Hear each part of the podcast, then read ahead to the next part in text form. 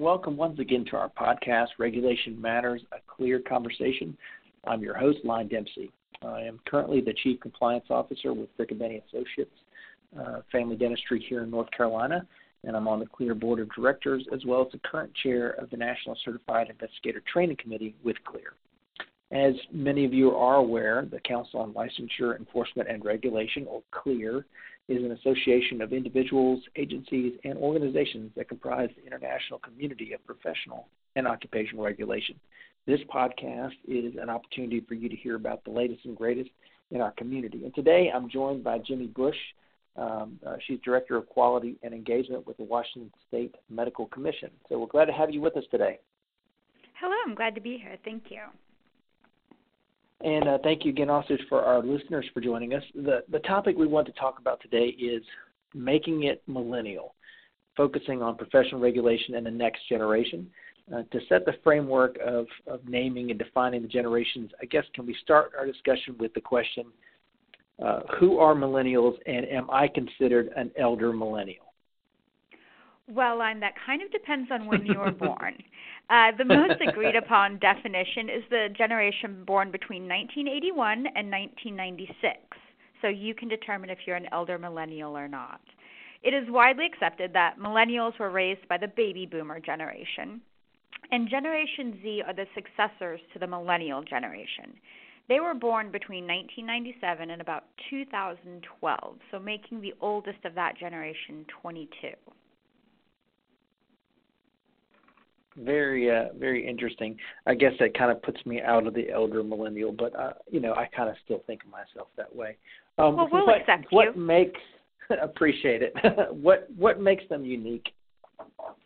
Um, millennials have been characterized by adjectives as varied as apathetic, engaged, selfish, civic, uh, entitled, and even impatient. Millennials' coming of age corresponds with a global financial meltdown, a housing bust, the worst recession in the United States since the Great Depression, and soaring higher education costs. Millennial marriage and family trends also differ from those of past generations, making them a unique uh, up and comer. The average age of first marriage in the United States is now 27 for women and 29 for men and that's up from 23 for women and 26 for men in 1990.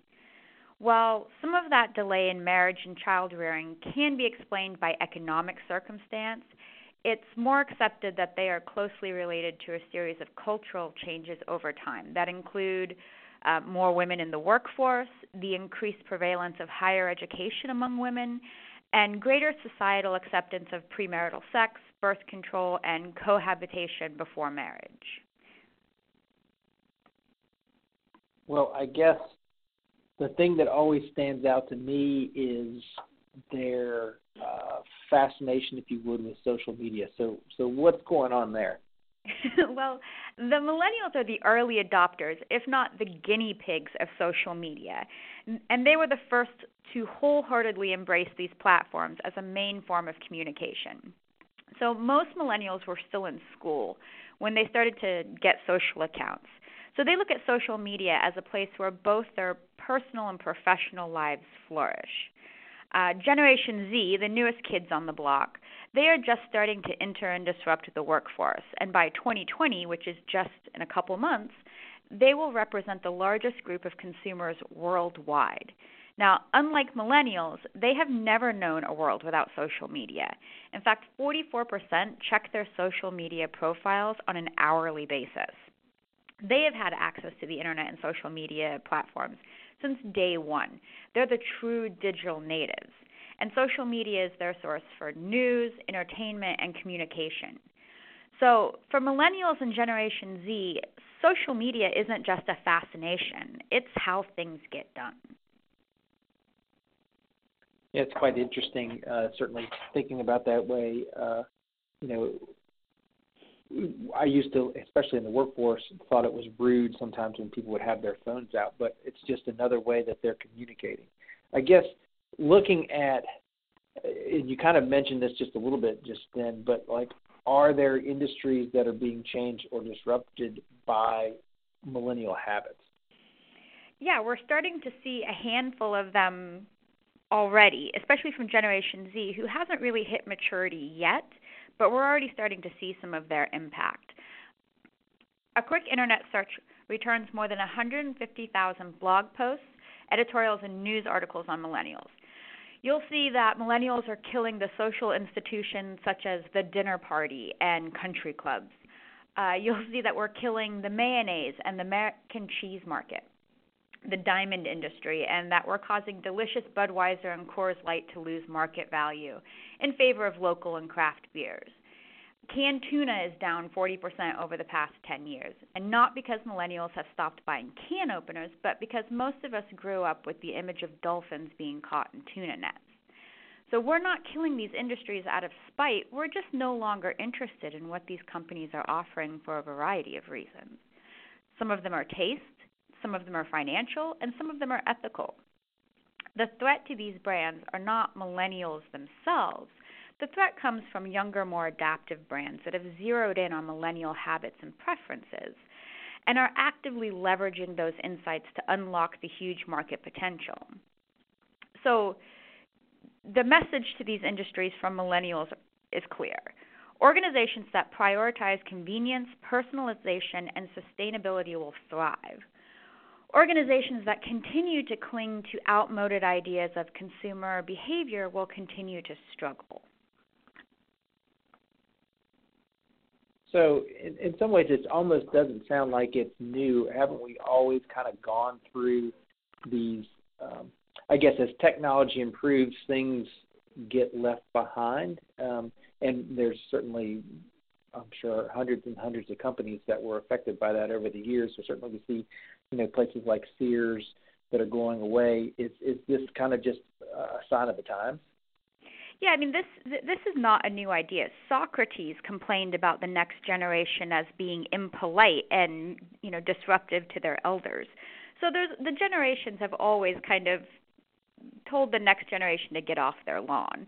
This isn't new. This it these companies are just a little rooted in outdated ideas and we see companies that don't adjust to changing preferences dying. Like TWA used to be an airline, it's not anymore uh, due to services provided. So th- this concept isn't new. You're absolutely right. It's just how are we going to change with the new technology of the younger generation? And are specific regulated workforces are, are, are they seeing this kind of millennial impact as well? So the one that I see the most change in is uh, healthcare providers or healthcare in general. Um, healthcare providers are seeing a shift in the way healthcare is delivered as millennials become a greater consumer of this service.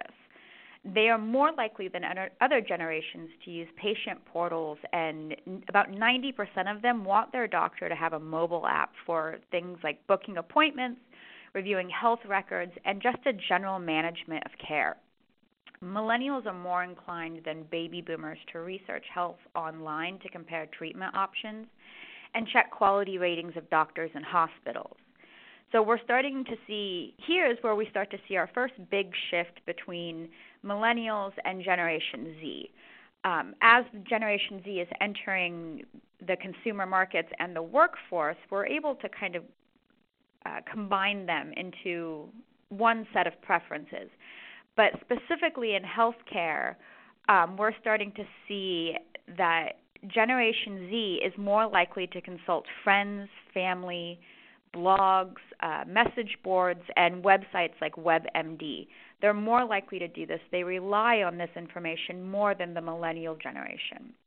However, all that information can encumber their decision making. And it's important for clinicians and regulators to provide that quality information. Uh, the other industry where we can really see an, imp- uh, an impact is real estate. Millennials are beginning to enter the real estate market, where they made up 44% of the home buying pool in 2018.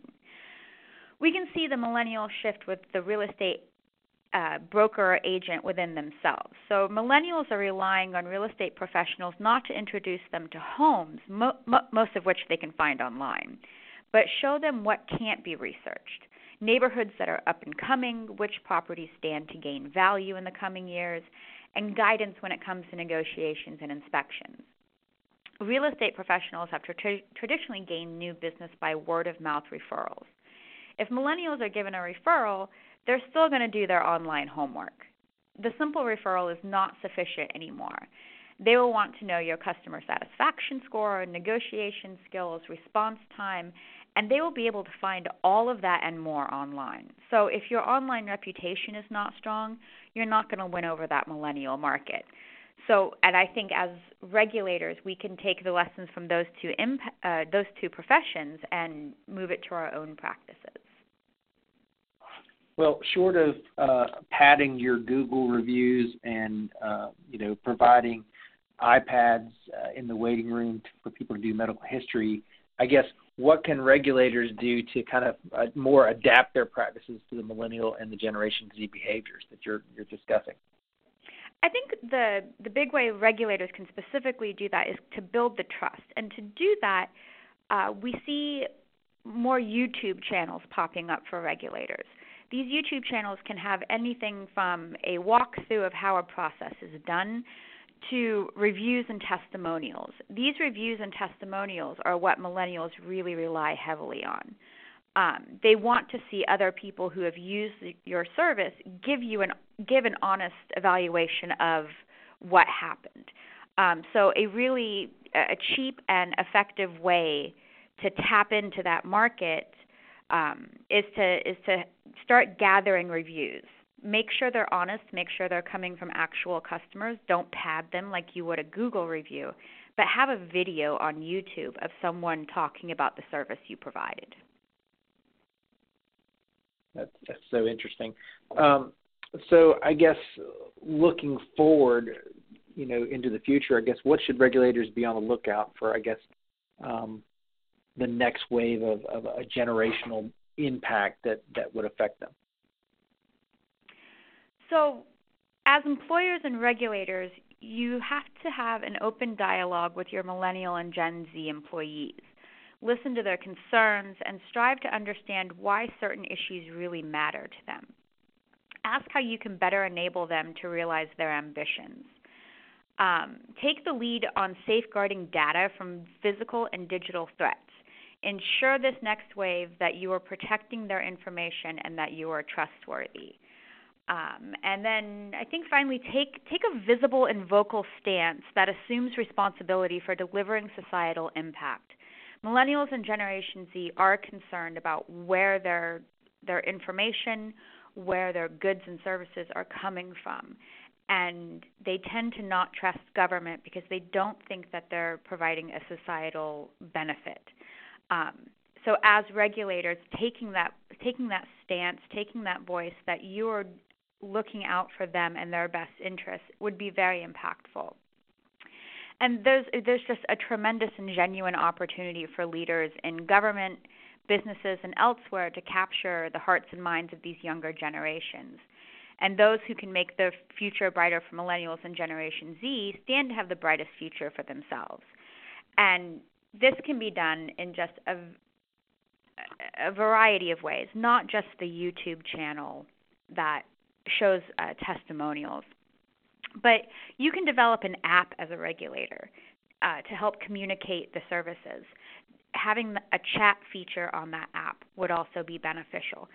You could also teach your licensees and your workforce, whoever you regulate, how to do the same. Um, and uh, the easiest is to provide support services that can be delivered remotely or through video chat. So this next wave is just really prioritizing ethics, sustainability, convenience, and if we keep that in mind, I think we'll really start to tap into this next wave.